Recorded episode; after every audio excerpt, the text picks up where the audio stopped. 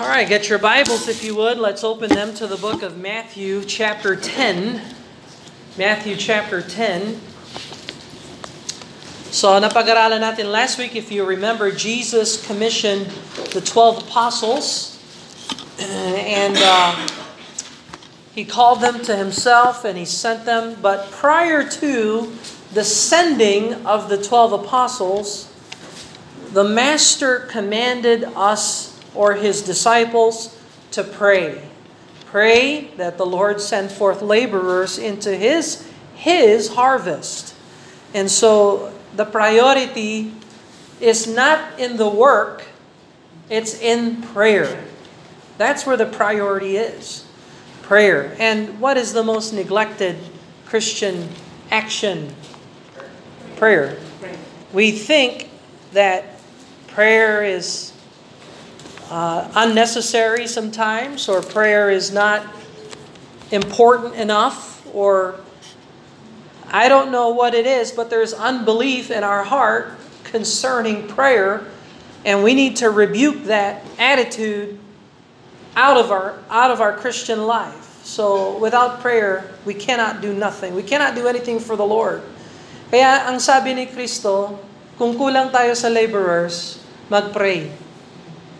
He said, Pray ye therefore. Pray ye, kayong lahat. Corporate. It's not even personal prayer. This is a prayer of a, an assembly of baptized disciples. So, uh, again, I want to stress the importance of prayer. Now, I'm not going to be talking about prayer. We're moving on to verse number 5. Matthew chapter 10 verse 5 at babasahin natin hanggang verse 15.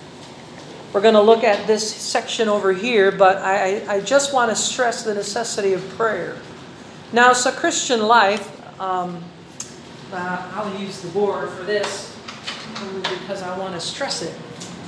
All right?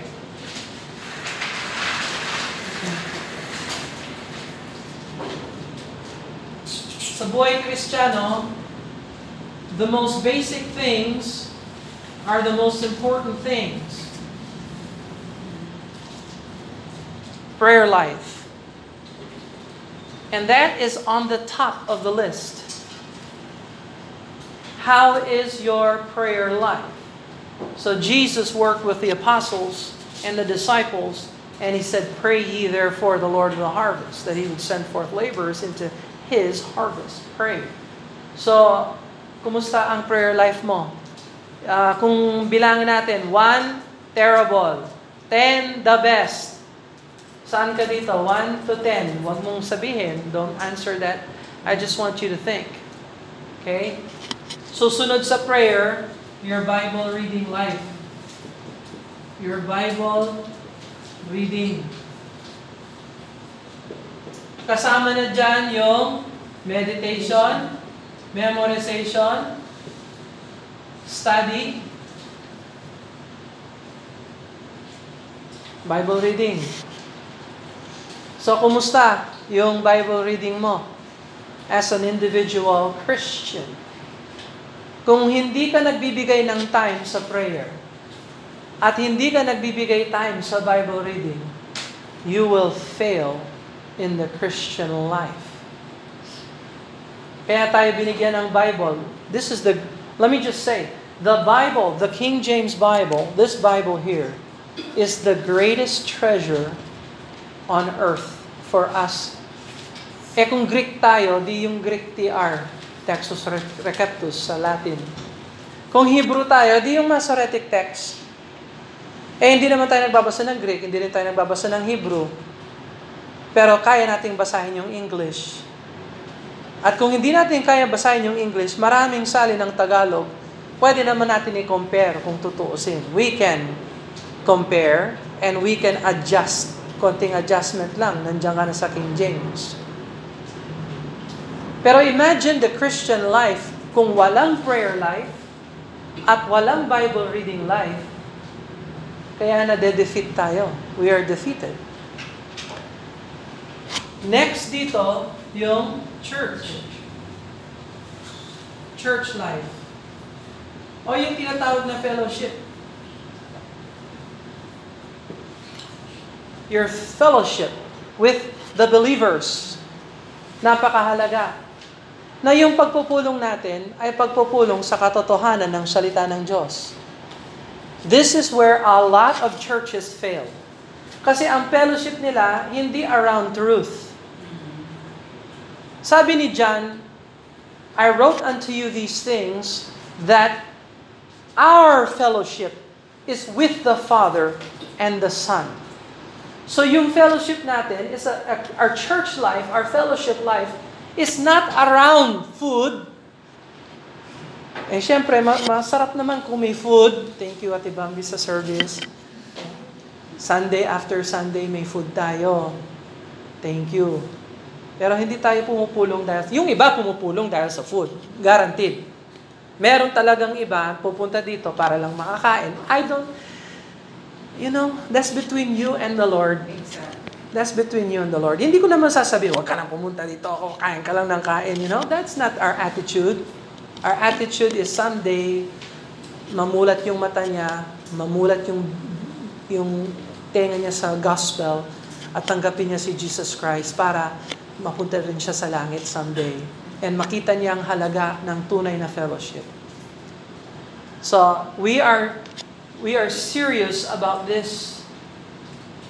So imagine you are a Christian pero kulang ka dito, kulang ka dito, kulang ka dito.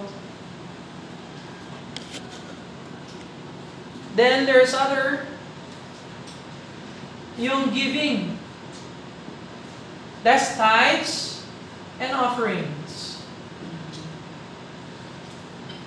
That's basics, ha? Basics ito.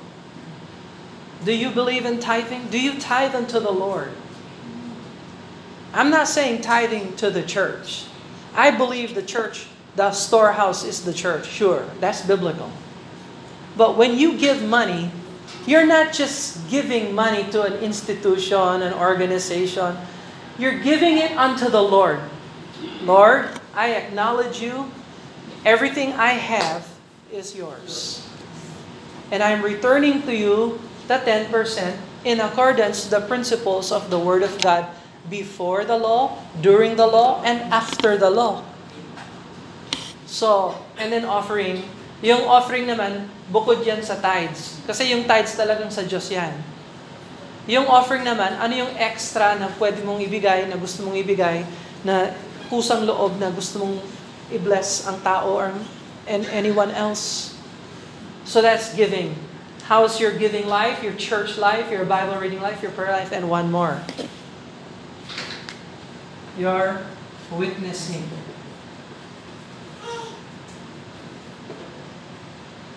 Uh, old school fundamental will say soul winning.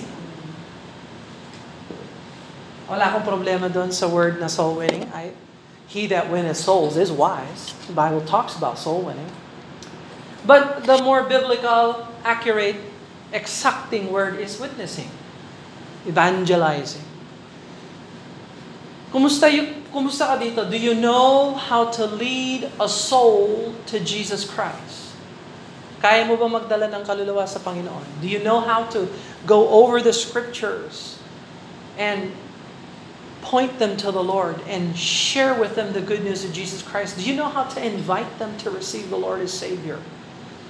Witnessing. So these are the basics. Ah, basics. Very, very basic. How is your prayer life? 1 to 10. How's your Bible reading life? Meditating, reading, memorizing, studying, application, applying the scriptures, operating by the principles of the Word of God. How's your fellowship? Yung fellowship ko, sometimes nandito ako, sometimes wala. Sun- Sunday school, Sunday morning, pero Sunday afternoon wala. Wednesday wala. So, your fellowship is lacking. You cannot become a strong Christian by yourself. You need the fellowship of the church. And yung fellowship natin, hindi over chess, hindi over activities and fun. We love activities, we love to have fun. But our fellowship is around the gospel truth, the truth of the Word of God. Kung wala ng preaching and teaching ng salita ng Diyos, Yung ginagawa lang natin dito, activities lang. Hindi yan fellowship. Fellowship. Then there's giving. Then there's witnessing. So, eto ah. Happy New Year. Gusto niyo ng resolution? Ha? Oh, naka-prioritize pa yan. And kahit i-jumble-jumble, pwede rin. Basta ito yung mga basics. So you examine your heart. Am I praying? Am I reading? Am I in fellowship? Am I giving? Am I witnessing? And then, kung saan ka kulang, dun mo makikita, I need the Lord to help me. Lord, help me learn to pray more. Lord, help me read the Bible. Help me to understand the Word. Help me to hide the Word of God in my heart. Help me to love the Word. Help me to thirst after the Word. Help me to love my fellowship. What can I do to make the fellowship sweeter for the Lord? Giving. Help me to give. Give more than I can give. If you give above what you can give, what a blessing. It is more blessed to give than to receive. Witnessing. No? Yung turing natin sa tao, hindi lang business. Pero kaluluwa yan. May, pat, may may, pa, may patutunguhan yung kaluluwa niya. That soul is to live somewhere forever. And maybe the Lord can use you to point them to Jesus. That's witnessing. And so, this is the basics of the Christian life. Now, Jesus said, pray. So, inuna ko yung prayer. Pero sasabihin ko sa inyo, ito ang madalas na nakakalimutan, or hindi ginagawa ng regular or pinababayaan. And pag meron kayo narinig na news, it is not wrong to stop and pray. And we should stop and pray when we hear things because we're taking things to the Lord in prayer. If there's a need, wag may pangangailangan, wag muna yung Facebook Messenger. Pray muna to the Heavenly Father. And then, so on and so forth. So, anyway, Jesus said pray, and I just wanted to stress this out. So, how do you know if you're a good Christian? How do you know if you're a good Christian? Well, how are you doing here? So, ilan niya? One, two, three, four, five. Uh, five. Give me five in 2025. Ay, nako, ano ba yan? Yan yung mga... Eh, 2024 pa lang tayo. Nung kaltasan natin kasi, give me four. Hindi, wala. No, I'm just kidding. So, but uh, focus on that. Huh? Work on these things. Uh, if you want to be a laborer for the Lord, labor in prayer. Labor in Bible reading. Labor in your fellowship. Labor in giving. Labor in witnessing. Labor for the Lord. All right? And so Jesus now uh, is going to launch out his disciples, his apostles, to Israel, and he's going to restrict their ministry on purpose. On purpose. And he's going to teach them about provision and trusting in God. So, Matthew chapter 10, verse 5, the Bible says, These, uh, these twelve Jesus sent forth and commanded them, saying, Go not into the way of the Gentiles and into the city of the Samaritans, enter ye not, but go rather to the lost sheep of the house of Israel. And as ye go, preach, saying, The kingdom of heaven is at hand. Heal the sick, cleanse the lepers, raise the dead, cast out devils. Freely ye have received, freely give. Provide neither gold, nor silver, nor brass in your purses nor scrip for your journey, nor two coats, neither shoes, nor yet staves, for the workman is worthy of his meat. And to whomsoever city or town ye shall enter, inquire who in it is worthy, and there abide till ye go thence. And when ye come into an house, salute it. If the house be worthy, let your peace come upon it. But if it be not worthy, let your peace return to you. And whosoever shall not receive you nor hear your words, when ye depart out of the house or city, shake off the dust of your feet. Verily I say unto you, it shall be more tolerable for the land of Sodom and Gomorrah in the city of judgment than for that city. Let's pray and ask the Lord to bless them. Father in heaven, we thank you for this section of the scriptures. We thank you for the instructions that were given to the apostles by the Lord Jesus. I pray that we would take heed to the scriptures and that we would understand these truths and apply it to our lives. Help us to be laborers in your harvest, I pray. In Jesus' name, amen and amen. All right, so the Lord Jesus instructs his disciples concerning the first missions, uh, uh, the first missionary work. So itong unang missionary work, but this is called the Go Not Commission. So tingnan mo yung 10.5, Go not into the way of the Gentiles. So, go not, pero pagdating sa Matthew 28, go ye. Alright, so it's like the Lord is, He has to start somewhere. And so He begins with Israel, with the Jews. This is the same pattern in Paul, and as was mentioned earlier this day. Yes, Paul is the apostle to the Gentiles, but even as he pursued the Gentiles, he would preach the gospel to the Jew first, and then also to the Greek. So, inuuna palagi yung Jew, this is a, uh, uh, a, a pattern and a strategy.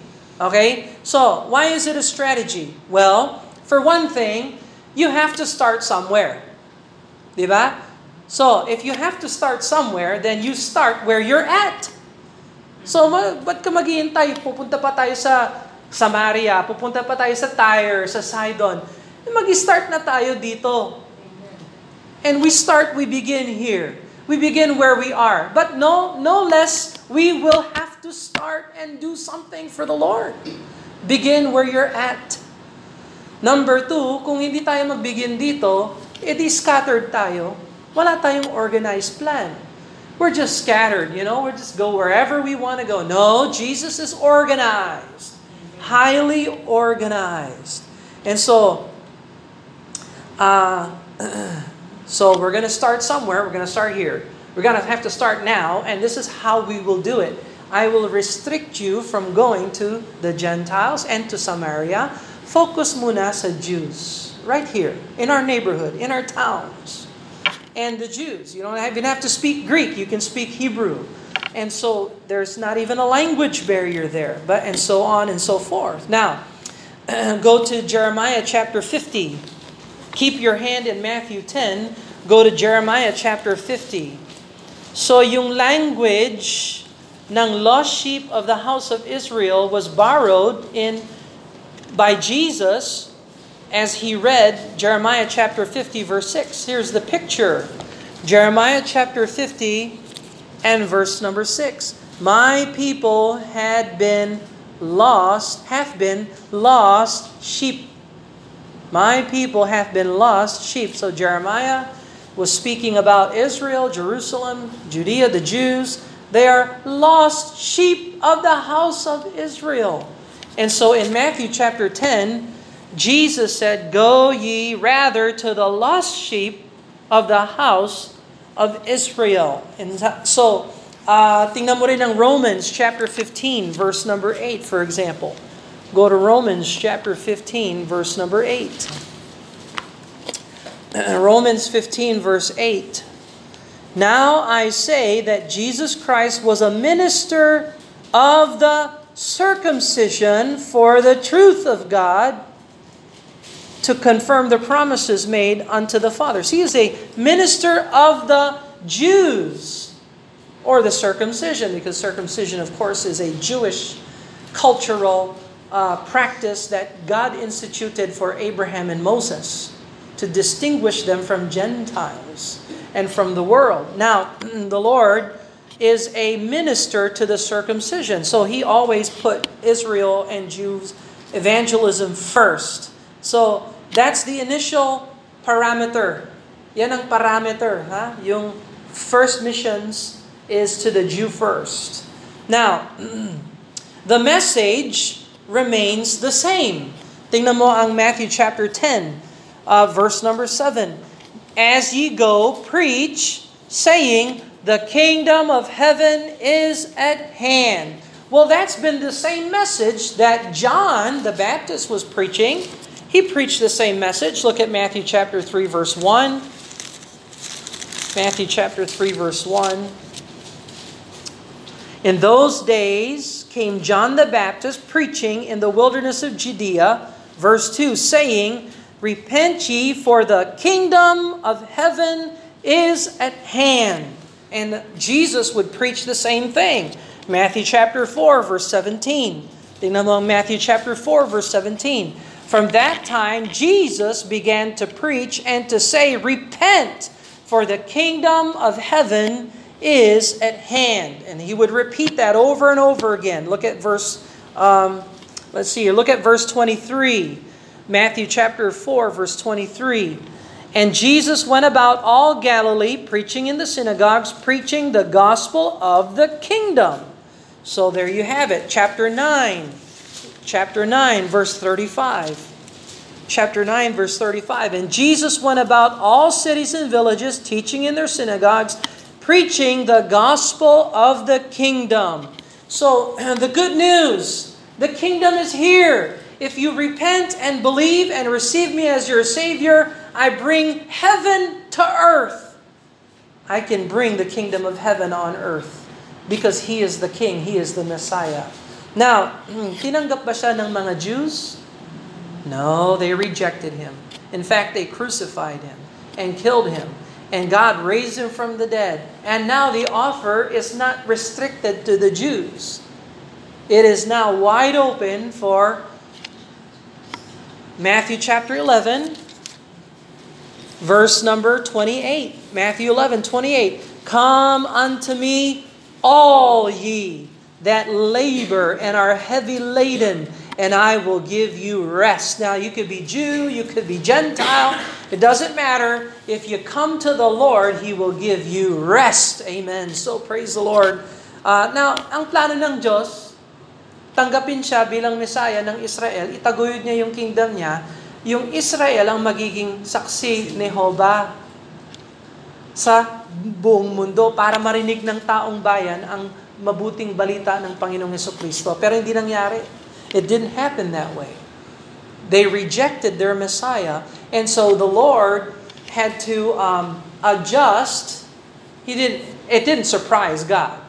It surprises us. But the Lord had to accommodate their rejection.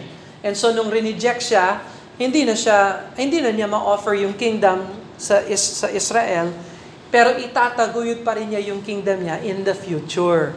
Kung baga, parang na-postpone lang ang plan ng Panginoon. Now, I say that, pero sa, sa mata ng Diyos, alam na ng Diyos ang simula at katapusan. He, nothing catches Him by surprise. Sovereignly speaking, the Lord knew all that. And yet, uh, He allowed us to make our decision because He is a just God. If He, if He did not offer us a chance to salvation and we did not respond to him in repentance and faith, uh, then he would be he, he created us as robots. But he didn't do that. In his grace and his mercy, he gave us life and he gives us a choice. You can be saved, you can be born again, or you can be lost. It's your choice. And it, uh, the fault is not God. The fault is you or me if I am not saved, if you're not saved. That's your fault. It's not the Lord. In fact, the Lord made a way for us to get saved. Siya pa ang gumawa ng paraan para talagang maligtas tayo. Nagpadala siya ng tagapagligtas. So we are we are definitely responsible for these things. Now, he preached the kingdom of heaven. Now, again, yung titulong kingdom of heaven ay sa book of Matthew lang, sa buong Bible. You won't find that in any other book of the Bible. 35 times binanggit ni Matthew, kingdom of heaven. So the kingdom of God, malawak yon. That's salvation. That's regeneration. You must be born again in order to see the kingdom of God. Pero yung salvation na yan, kapag halimbawa, ikaw ay saved na, pagdating ng time, itataguyod ni Kristo yung kingdom of heaven sa mundo na ito, yung lahat ng saved makakapasok at labas sa kingdom of heaven. This is a millennial kingdom, 1,000 year plan ng Panginoon yan. That is eschatological, future. Okay? Na talagang maghahari siya sa Jerusalem. And so he really will have a kingdom on earth. And so at this time, when Jesus in Matthew 10 sent the apostles out, he was offering to Israel the kingdom. It's your chance, Israel. I can bring heaven to earth. Just receive me as your Lord and Savior. Oh, but they rejected him. And so, Israel is blinded today. Israel is asleep. And those who receive the Lord as Savior ang, ang blessing natin ay yung spiritual blessing na ipinangako ng Diyos kay Abraham in Genesis chapter 12. Oh, bahagi tayo sa spiritual blessing. Hindi tayo bahagi sa land or sa seed promise, pero sa land promise, wala tayong bahagi sa land. Tayo yung Levites ng Old Testament. We are made priests and kings in the in the in the in the kingdom of God. We do not inherit the land. Katulad ng mga Levites, hindi rin sila nag-inherit ng land. Bakit? Kasi sabi ni Jesus, In my Father's house are many mansions. I go to prepare a place for you. So kung ikaw ay New Testament born-again believer ngayon, huwag ka nang umasa na magmamana ka pa ng lupa. No, asahan na lang natin yung Father's house. That's where we will be. We will be with the Lord forever in the Father's house. Amen. And we're going to be kings and priests. So biro mo, pagdating ng millennial kingdom, lahat tayo, meron tayong trabaho para sa Panginoon. We will, we will be rewarded according to our good works, according to how we serve the Lord. God will reward us. So, yung ginagawa natin dito sa church, itong mga ito, bibigyan niya ng reward yan sa langit. Now, kung hindi ka matinong Kristiyano, saved ka, thank God you're saved, but if you're not a surrendered Christian, you will lose rewards. You will lose rewards. Pati rin yung pastor, madadamay. He cannot, you know, God wants to give him a crown of glory. Pero paano siya magbibigay ng crown of glory sa pastor kung yung pagpapastor niya hindi matino? O yung mga yung mga hinahawakan niyang tupa, magulo. So, your service for the Lord can affect the reward of your pastor. Your service for the Lord or lack of it can can you can lose your rewards. So, naapektuhan talaga. Lahat ng ginagawa natin dito, may implication yan sa millennial kingdom. And so, anyway, Uh, so the Lord empowered his disciples with kingdom power and sign and our manifestations of the kingdom. Pansinin mo yung sinabi niya dito, verse number 8. Heal the sick, cleanse the lepers, raise the dead, cast out devils. So itong apat na ito, hindi na natin magagawa yan ngayon. We don't have the power to do this. But we know who has the power to do it. Jesus has the power to do this. We don't, but He does. And so that's why this is important. Because if, if we are ministering to people and they have something they need, what can we do? We are powerless. We have no ability except we know who to go to. We know who has the power. We know who has the ability. And we go to Him for healing. We go to Him for our needs, whatever the need is. Whatever the need is. Kasi kaya naman ng Lord. Heal the sick, cleanse the lepers, raise... Alam mo yung leprosy nung kapanahon na nila, parang yan ang cancer ngayon. Hindi masugpo-sugpo ang leprosy. By the way, even today, hindi rin talaga masugpo ang leprosy. There are still leper colonies today. In modern technological and medical advancement, lepers is still a problem. Pero kaya ng Panginoon. God can. We can't. God can. The apostles could. With the Lord's power, they could. Raise the dead. Cast out devils. And so, may temptation ang mga apostol ngayon kasi meron silang apostolic power. Ano yung temptation na yon? Ah, gawing business ang ministry. So you see, it says here, freely ye have received. Freely ye have received, freely give. You see that? So this is a, eto na yung economic provisions ng Panginoon at saka principles ng paghawak ng pera.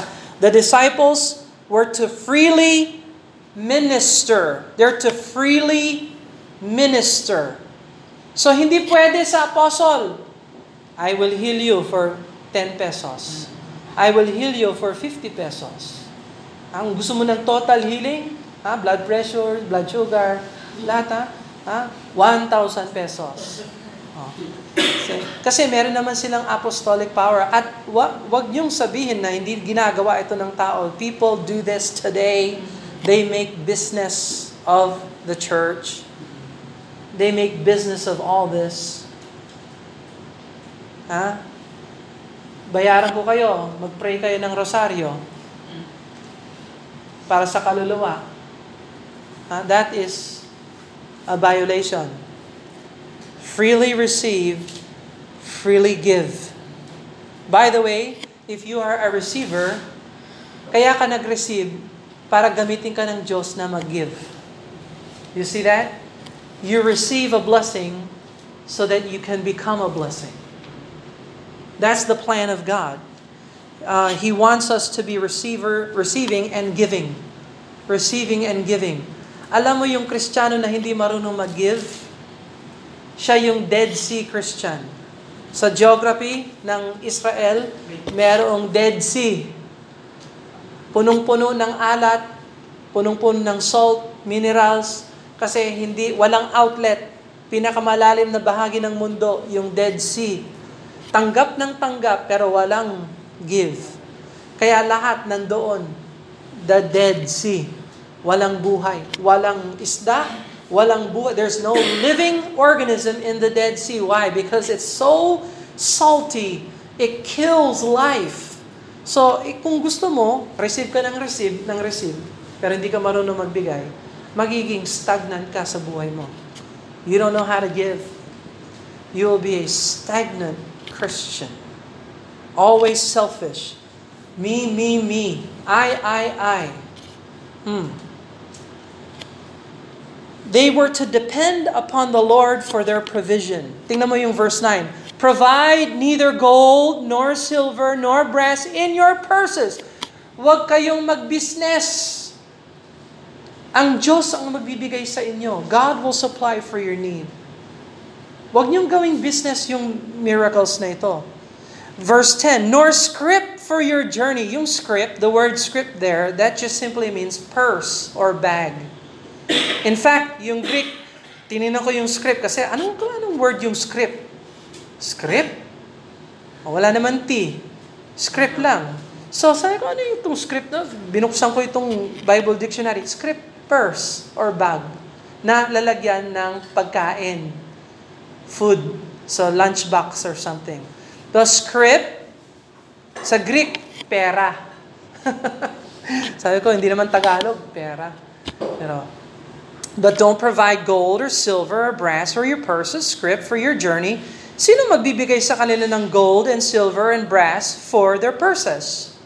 They have purse, but they're not to provide for it. Who's gonna do that? Ayan sa verse 11 tsaka 12. Into whatever city or town ye shall enter, inquire who in it is worthy and there abide till you go thence, and when you come into his house, salute it. And if the house be worthy, ah, meron palang, meron pala talaga ang Diyos na plan na isosupply niya ang pangangailangan ng ministry by using the worthy house. The worthies. Meron pala talaga dyan. They are worthy. Ibig sabihin, kapag narinig nila ang magandang balita, tatanggapin nila ang, ang Panginoon at sila ang magbibigay. They'll be giving. They are the ones. So yung plano ng Diyos, kung sino ang sino ang nag, nagtuturo ang magso-supply sa kanya ang tinuturuan. So you see in the church, the pastor preaches, who's going to take care of him? The church members will take care of him. Because he is the laborer. And the worthy house will take care of them. This is the plan of God. This is how the Lord finances ministry. so we see this. We're, uh, they were to trust the Lord for protection and provision, nor script for your journey, nor coats, nor shoes, nor staves, for the workman is worthy of his meat. Don't worry about your shoes. Don't worry about your staves, your walking sticks. Don't worry about your coats, as I know the climate could change. But don't worry about that. The Lord will supply that for you. You just get going to go and do the work that God called you to do. Don't worry about wasting time. Get to the work. Get to the work, and the Lord will supply, and the Lord will bless. So they were to trust in the Lord. They were not to load themselves up. They were to be field preachers and teachers. Go to the villages, go to the cities, go from house to house, knock on doors. Hey, we'd like to talk to you about the Lord. I don't want to hear about it. Have a great day. Next. Hey, we'd like to talk to you about the Lord. Oh, yeah, come in, tell us about Him. Oh. Shalom. Peace. Yun ang bati nila doon, shalom, peace. Yun ang ibig sabihin ng shalom. So, peace. And so, uh, pag tinanggap naman ng good news, they become a Christian. Uh, next, anong gagawin ngayon? Next house. Next. Next. And so on and so forth. Yung mga nag-reject, that's between them and the Lord. Don't take personal offense when they reject you. Ah, huwag kang matakot kapag ikaw ang rineject. Ang taka- katakutan ko lang yung aso. Kasi yung aso kakagat yan kahit na... Pero nandiyan naman ang Panginoon. The Lord's there. May rabies naman siya. Malapit naman dito. Dami namang rabies shots dito, di ba? So, uh, you don't worry about rejection. No? Tatawanan ako kung anong sasabihin nila sa akin. Kung anong gagawin nila sa akin. You don't worry about that. Don't worry about that. You just be faithful Knock on door, invite them, talk to them about the Lord. Kung ayaw nila sa Lord, hindi ikaw ang reject nila. Yung Lord natin ang reject nila and so on and so forth. So, don't monetize the ministry. May warning yan. Filthy lucre, uh, gain, uh, ungodly gain, and seek only adequate provision. Ang kailangan lang yung sakto lang na kailangan mo and the Lord will supply the rest. So the Lord uh, gave these things to them. Now it says here, um, verse uh, 15 Verily I say unto you, it shall be more tolerable for the land of Sodom and Gomorrah in the day of judgment than for that city. Halimbawa, Capernaum. Okay?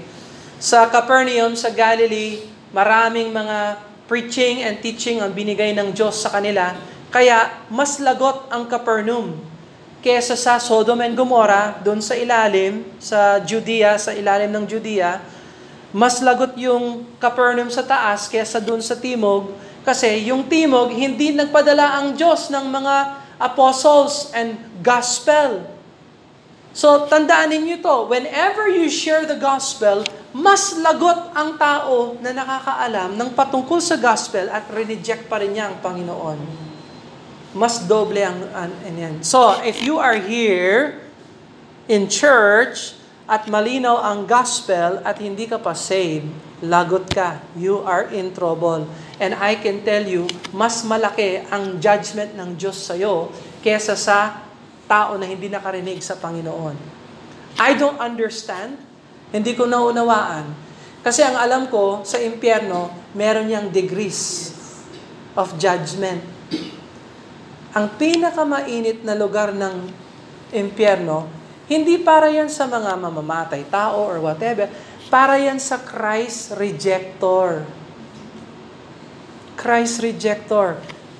Pinag-usapan natin si Kristo, naunawaan mo, pero tinanggihan mo ang Panginoong Kristo. That you will suffer the greatest judgment. Kasi great ang liwanag na binigay sa iyo ng Diyos. Okay? So, Ganon din. Hindi naman ganon exactly, pero sa Christianity, pagdating natin sa langit, talagang lagot tayo sa Panginoon kasi malinaw yung nakikita natin sa salita ng Diyos Malino na ito, pero hindi pa natin sineseryoso yung Christian life natin. Na hindi ko sinasabi, mapupunta tayo sa impyerno. If you are saved, you are saved. Once saved, always saved. By the grace of God, thank the Lord. Amen. Pero sabihin ko sa iyo, pag akyat natin sa langit, garantisado tatanungin kayo ng Diyos patungkol sa Matthew chapter 10. Binasa mo ba yan? Naunawaan mo ba yan? Anong ginawa mo patungkol dyan? Garantisado, tatanungin tayo ng Diyos patungkol sa Ephesians. Bakit? Kasi nagpadala siya ng messenger para turuan tayo ng Ephesians. Oh, anong alam natin sa Ephesians? Wala. Kasi habang nagtuturo siya, natutulog ako. Hmm. You are saved, you're born again. Pero sa palagay mo, you will get a full reward?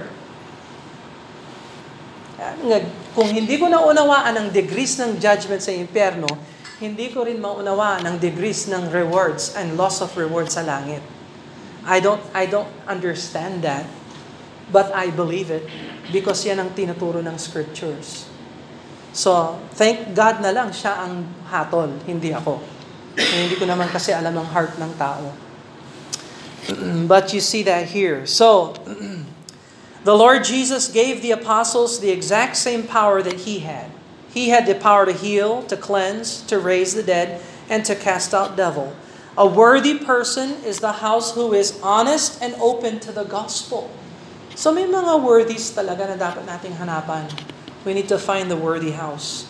There is great danger in rejecting the word of God. And so the, the disciples here are to plan and to prepare and to promote the good news of Jesus Christ.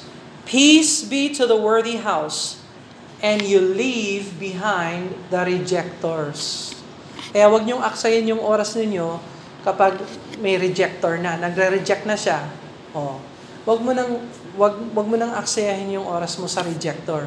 Pero pag may receiver, gusto niya ng salita ng Diyos, ah, interesado siya patungkol sa Panginoon, then you spend your time with them. Doon mo malalaman kung sinasayang mo yung oras mo o hindi. Are they responding to the biblical truth? If they are, then we nurture them and we share and spend time with them. If we show them the Word of God and they reject it, that's okay. We can pray for them and we need to move on. Ha? And so, yan ang strategy ng Panginoon. So, Matthew 10, kung makikita mo yung Bible, if you have a red letter Bible, punong-puno siya ng red, di ba? Okay? Ang tawag dito ay yung discourse, the missionary discourse of Jesus. May limang discourses sa Matthew. Matthew 5, 6, and 7, yan ang Sermon on the Mount. Ito, Sermon on Mission, chapter 10. Chapter 13, Sermon about the Kingdom. Chapter 18, Sermon about the Church. At chapter 24 and 25, Sermon about the End Times. So may limang sermon si Jesus sa book of Matthew. At nasa pangalawa na tayo, His sermon on missions. So let's pray and ask the Lord to bless them. Father, we thank you for the principles of the Word of God and the scriptures that we get to see. We thank you that you send laborers in your harvest. I pray that we Christians learn to become laborers. Help us to labor in prayer. Help us to labor in Bible. Help us to labor in church. Help us to labor to give. Help us to labor in witnessing. I pray that we would be complete in our service for you. Bless our efforts to serve you, I pray. Forgive us and cleanse us of our sin. Draw us closer to you. And we ask your hand of blessing upon us. In Jesus' name, amen and amen. Habang ang